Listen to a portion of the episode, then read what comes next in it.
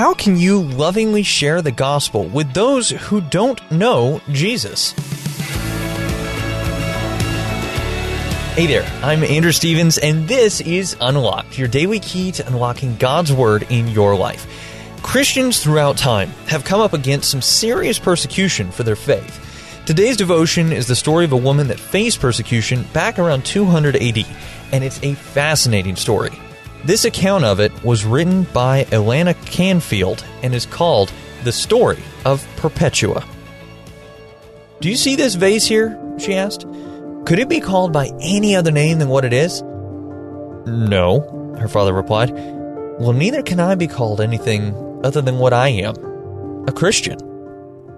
Perpetua, a devoted follower of Christ, uttered these words in the year 203 AD, mere days before she was asked to recant her faith. The faith she would eventually die for. When Perpetua was brought before the governor, she refused to deny Christ or offer the required sacrifice to the emperor.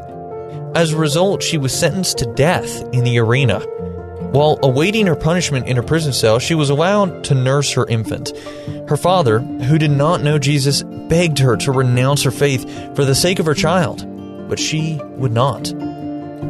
Only days later, Perpetua and a group of other brave Christians were led into the stadium and attacked by wild beast in front of a roaring crowd.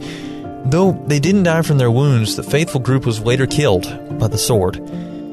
This account of Perpetua's and her friends' uncommon bravery inspired me. I can't imagine the terror this young woman faced, and yet she stood firm in her faith, never backing down, though the consequence of such a decision was death.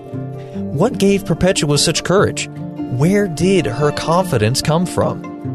Perpetua was aware of and comforted by God's presence. Though she was undoubtedly afraid, Perpetua stood on the promises of God.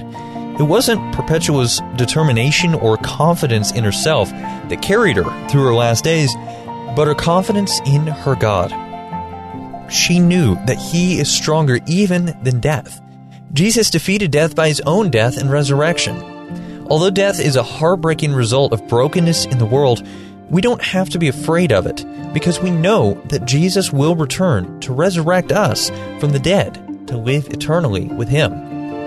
If you ever find yourself in a difficult situation, remember that Jesus is always with you and His promises will always stand firm. So let's talk about this. What are some questions going through your mind right now?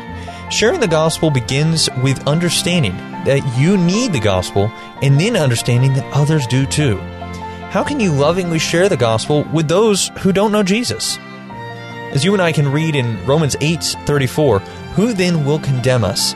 No one, for Christ Jesus died for us and was raised to life for us, and he is sitting in the place of honor at God's right hand, pleading for us. Now, I'd encourage you to read in your Bible Daniel chapter 3, especially verses 1 through 30, as well as John 14, 27, as well as Romans chapter 8, verses 34 through 39, to help keep God's Word alive in your life.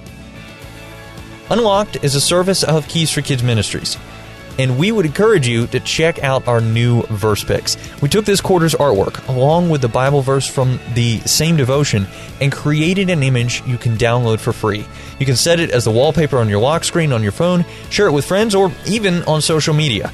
To find them, just look in the Unlocked app or at unlocked.org. Now, be sure to check back tomorrow because you and I are going to be looking at grieving in hope.